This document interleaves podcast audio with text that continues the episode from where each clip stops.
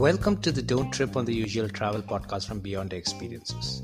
My name is Kishan and I will be speaking about my travel to Norway many years back. This coming Jan, it'll be four years since I visited Norway with an enthusiastic group to experience the Northern Lights, also called as the Aurora Borealis. The Northern Lights is on everyone's bucket list these days, and we wanted to strike it off from our list too. Before I get into the travel specifics, a few listeners might be wondering what exactly is the Northern Lights or the Aurora Borealis. Northern Lights, also called as the Aurora Borealis, occurs when the solar flares interfere with the Earth's atmosphere, resulting in a brilliant display of colors. The Northern Lights is best seen between the months of September to March.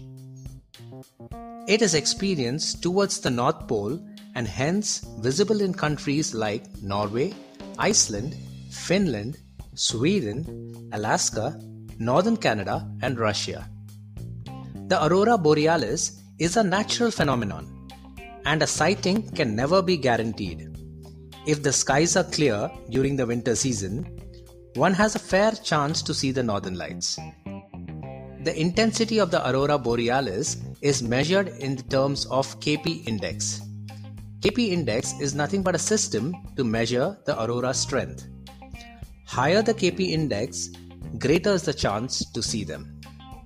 Having stayed in the windy city, Chicago, earlier, I had a fair idea about how cold it could get in Norway during the winters.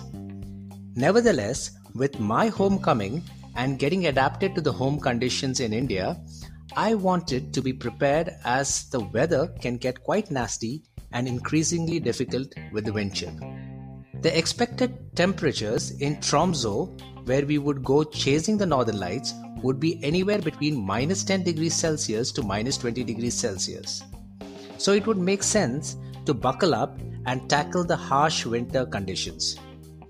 Most in the group picked up their winter wear that included thermals, ski gloves, snowshoes, woolen socks, and beanies.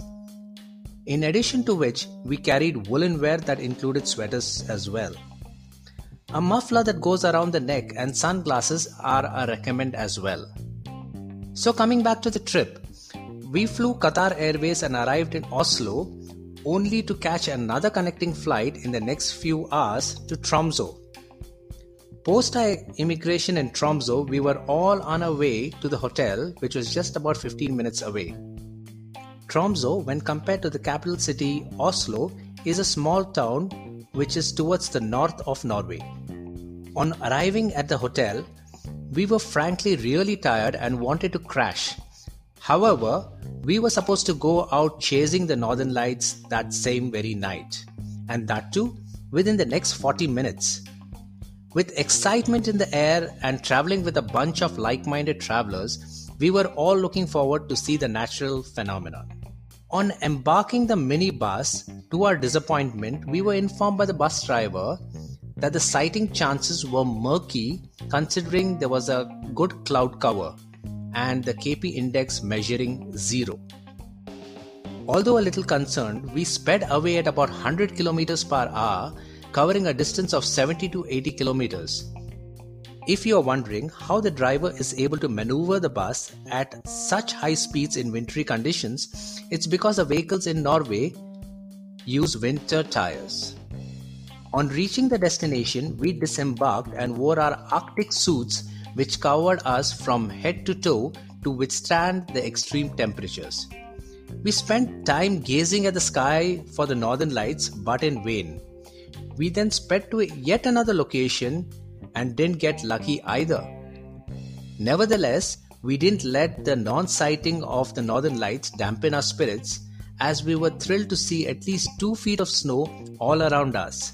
This is nothing common in India, with the exception, of course, of the winters experienced in the north, northern side of India. Lighting a bonfire in the extreme cold and enjoying its warmth with a hot soup was something special. We traveled back after an unsuccessful attempt and retired into our hotel rooms. After a good night's rest, we woke up the next morning and had a heavy breakfast. Most of us went on the whale safari, whereas a couple preferred to go out skiing. This was my first whale safari experience, and that too in the Arctic.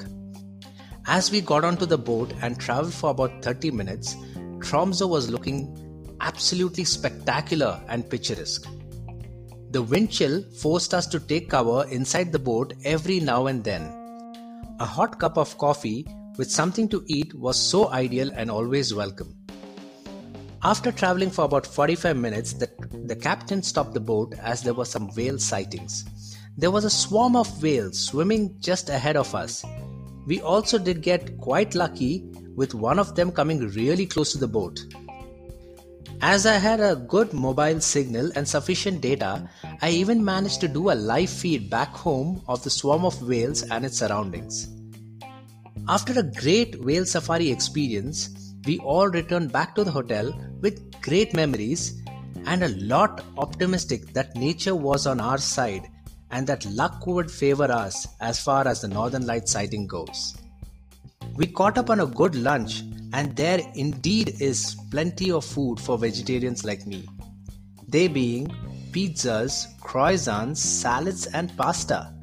So one can definitely survive if one is a vegetarian. For those who care a drink or two, carrying Aquavit, the local drink, in a hip flask is not a bad idea and helps in keeping the spirits high, especially in cold weather. If you are a fan for ice creams like myself, nothing better than having one in temperatures below freezing point. After getting to the hotel and resting a bit, we then took a bus that drove us to Camp Tamok at Lyngsfjord. On reaching the camp, we were taken to a place where we were asked to wear an Arctic suit, helmets, boots, and gloves, all supplied by the camp. This gear was for the snowmobiling experience. The sheer size of the snowmobile amazed me. It is as large as a small sized vehicle in India. After a briefing on the do's and don'ts, we were off, and I would equate the experience of riding it to that of a 4x4 quad bike. Interestingly, the pillion plays an important role here. That is, when the snowmobile turns left, the pillion has to transfer his or her weight to the right and vice versa. So once you get a hang of things, it gets pretty simple. In fact, a few in our group rode their snowmobiles at 100 kilometers per hour on a frozen lake. I'm sure this experience will stick on their minds for a long, long time to come. With freezing temperatures, it's quite difficult to take pictures as the frostbite can get to you quickly. Also, the batteries discharge in cold temperatures.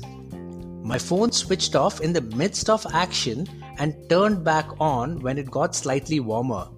So, this is a point that you might want to consider when you are in extreme conditions such as these. On returning back from our snowmobile experience, we warmed ourselves with the much needed heat from a furnace. And we followed it up with a traditional Sami dinner in a lavvu tent. Well, vegetarian food can certainly be arranged if informed in advance. We were lucky to have a musician in our group who played us some fine numbers despite it being cold to play the guitar. It was a unique experience hearing him play unplugged in the wilderness of Camp Tamok. Did we end up seeing the lights that night? Not really, but we managed to see some traces of it as my friends came and woke us up. We felt slightly better than the day before where we saw nothing. As they say, Something is always better than nothing. Post a good breakfast the next morning, we were back in our Arctic suits to go dog sledding. The huskies looked menacing enough and barked loudly. However, we found them really friendly and impatient enough to start pulling the sled. The sled is driven by a team of two, one who sits in front and thus providing the requisite weight to not let the sled fly, and the second who stands behind and controls the huskies by applying the brakes. After a couple of lessons, we were on our way controlling them independently. Dog sledding was certainly simpler to maneuver than snowmobiling, just that we had to apply the brakes as the huskies raced down the slopes, likewise, push the sled up the slopes. We needed to ensure our huskies don't interfere with the other group, thus preventing a husky fight. Overall, it was a great experience, although I felt a little sorry to see the huskies pull the sled, but I must say that they were really raring to go. They, of course, don't like it when we apply the brakes. Post our dog sledding session, we had lunch down in Camp Tamok and then headed back to our hotel in Tromso. This was our last night in Tromso, before which we were supposed to head to Oslo the next morning. It would have been unfortunate to return back home without seeing the northern lights, and this was constantly playing on our mind. It reminded us of the point that the northern lights is a natural phenomenon and the sighting can never be guaranteed. So we geared up for the chase yet again, our final one. The KP index reading was 2, which made us fairly confident. We started a little late as we wanted to get a decent bite before heading out to the wilderness. We got an update that the aurora borealis was sighted sometime back, and this pumped us even more.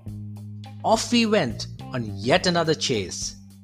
We reached the beach side in about 60 odd minutes, where the lights were spotted about an hour back. We were late, and Mother Nature didn't show any remorse on us. We didn't waste much time and headed to yet another location and waited and waited as the sighting was to happen only past midnight. We lit a bonfire and yoiked, which is nothing but a traditional song of the Sami people of Nordic nations. The rest in the group were getting impatient tired and wanted to return back to the hotel as we needed to catch an early morning flight. At the same time, we couldn't possibly return without spotting the aurora borealis, wouldn't you agree? Finally, the gods showed some empathy, and the brilliant lights in the sky emerged through the cloud cover. It was a sight to behold, as this is not visible from our side of the world. The sighting lasted for about 15 minutes but was certainly worth the wait. Post the sighting, we headed back to the hotel with a great deal of satisfaction and relief to get a good night's rest. We spent the next few days in Oslo admiring the historical sites, the city's hustle, bustle, and nightlife. A visit to the Viking Ship Museum, Fram and Kon-Tiki Museums, the Vigeland Park, which has sculptures made up of bronze and granite, the Nobel Peace Center, and Holmenkollbakken ski jump are some of the places worth covering in Oslo, apart from the usual pub hopping and shopping, of course. We visited Norway in the winter to experience the northern lights. There are many who visit Norway in the summer to experience the midnight sun when the sun never sets.